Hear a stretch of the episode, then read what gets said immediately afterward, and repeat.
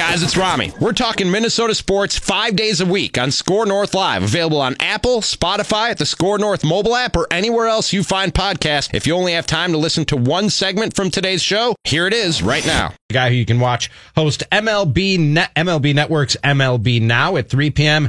and then 7 p.m. again today, live from San Diego and the winter meetings. It's a pleasure to welcome in Brian Kenny. Brian, how are you this afternoon, sir? Good, very good. Good to be with you. Uh, this morning, when I saw the terms come across my TV screen, I, I didn't catch the news last night. I, it came across the crawl as I was watching MLB Network this morning for the latest on the uh, winter meetings.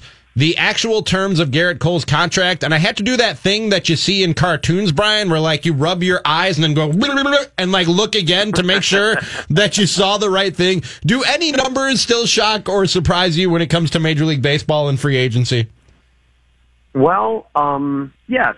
I mean, there's a lot of ways of looking at it, uh, but I think we're we're used to the high end, and this was the perfect storm where it was the team that was looking for that last push. Because remember, the Yankees weren't all that interested in Bryce Harper or Manny Machado, um, and we're getting used to now where a big contract, the highest end contracts, are in the thirty millions. You know, so now we've moved up to 32, 33, 34.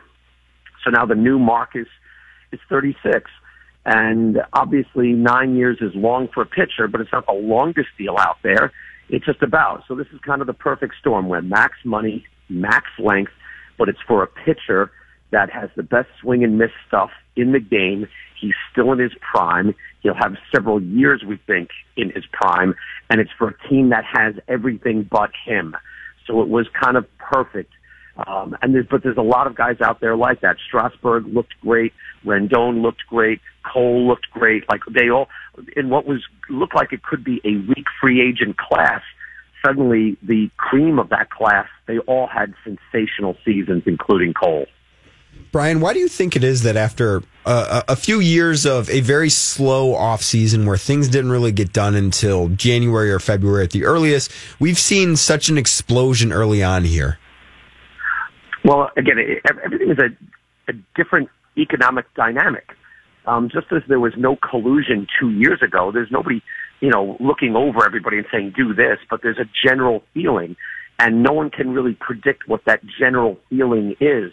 And the feeling two years ago was finally every team had gotten a sophisticated baseball operations group that was looking at things very pragmatically, and they all, it all had that effect with the class that was out there that it seemed like no one was interested in signing big money free agents.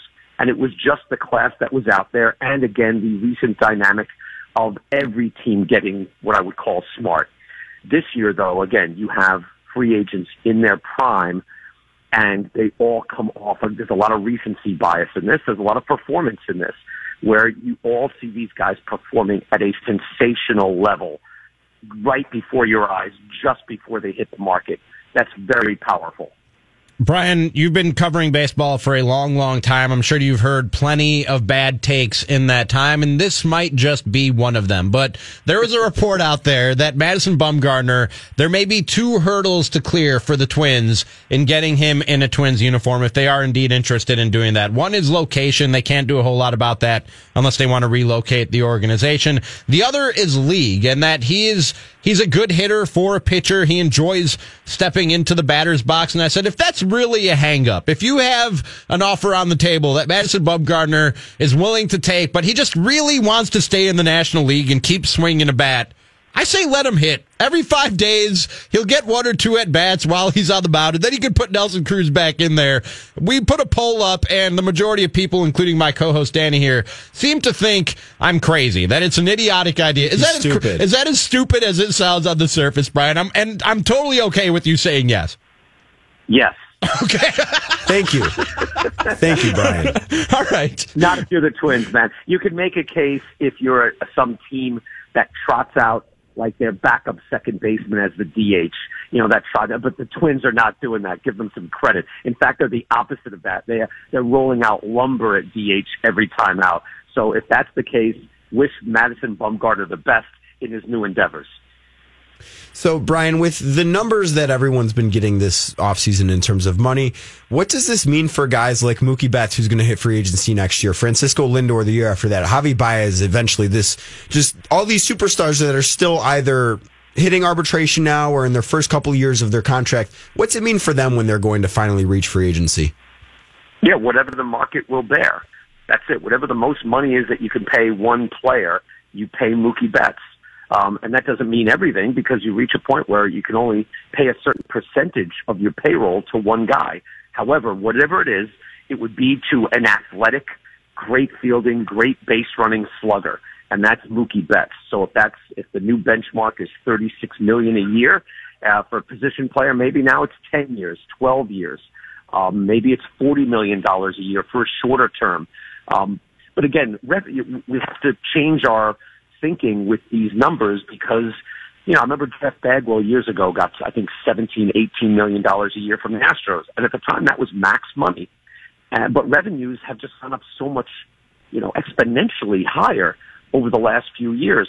So player salaries will, you know, and should keep pace with that.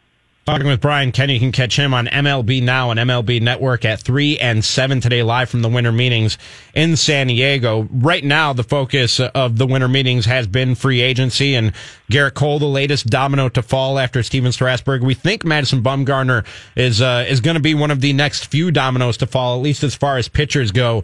What do you think are the realistic chances that he lands in Minnesota, especially given now reports that the Dodgers have, have made him their top target after losing out on Gerrit Cole? Yeah, it depends on what the market is saying. And I know the the Twins. It's not like they're on a budget, but they're probably not playing in the same uh, payroll area right now as some of the the big boys like the Dodgers. And I, I look. The other part way to look at this is um, a lot of times it's good to finish second on a free agent. Do you know what I mean? Sure. A lot of times you'll push, and if I if I were advising the club, I, if I was asked, are you interested in Madison Bumgarner? Of course I am, but at a certain price, I'm not. So if the market is going beyond what his performance says, then I, I really don't want to spend that much on that player.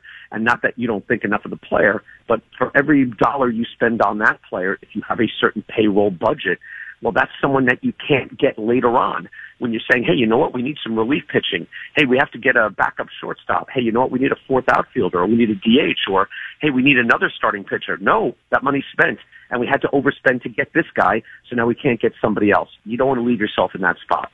Do you think the trade market looks to be as active as the free agent market has been once the dust does settle on all these free agents that are still out there? You got names like Mookie Betts, Kris Bryant. Just saw a report that the Rockies will listen on Nolan Arenado. Francisco Lindor is reportedly out there. How much of that do you think is going to come to fruition once once the free agents clear?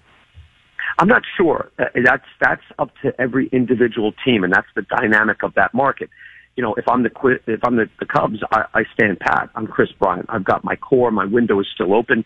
I've still got my star players. I'm not interested in that. Uh, same thing with the Indians. Um, then then again, if I'm looking at the Red Sox, um, and you're saying there's no chance in keeping Mookie Betts, well, you know, is it better to stay with him or go? I guess I'm I'm a guy like if you hold if you have a superstar, you use every year of him, especially while you're in contention, because all it takes is one year and think who we're talking about. If you're if you are the Cubs or the Red Sox, if you're trading those guys, you're flipping that asset for the future. You're saying, well, I don't think we can win the World Series this year or a pennant this year. And I don't think that's the case. If I'm the Red Sox or the Cubs, I'm thinking, no, we can compete for the postseason this year, and all we have to do is get in, and then we have a shot.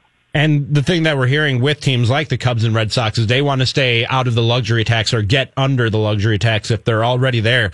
Has this luxury tax acted as a de facto salary cap in Major League Baseball, Brian? Is it is it doing what the league had anticipated it would do when they put it in place? Oh, no question.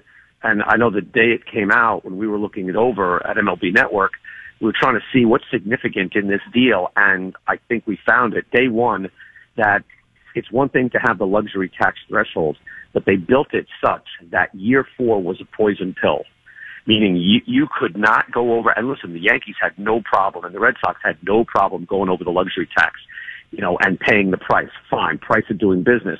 But the way that CBA was built, if you went over it year four, you basically couldn't do it. You couldn't justify it in any business. You couldn't justify it to any owner. You couldn't, if you're a husband, you couldn't justify it to your wife. You couldn't, you can't say that, hey, you know what, we'll just pay this. Because by year four, you're paying such a huge penalty by being over the top that that did act as everybody had to get back under, including the Yankees, including the Red Sox. That's Brian Kenny of MLB Network. Catch him on MLB Now live from San Diego at the winter meetings at 3 p.m. and then again at 7 p.m. And our guest for the last few minutes here on SKOR North Live. Brian, always a pleasure. Thanks for the insight, man. Okay. Thank you very much. Good talking to you. There's Brian Kenny from uh, MLB Network joining us on SKOR North Live. Glad he called you stupid. You earned it. I said I would be okay with it. Well, and, it's not and the first were. time. It's no, not the first time I've been called stupid.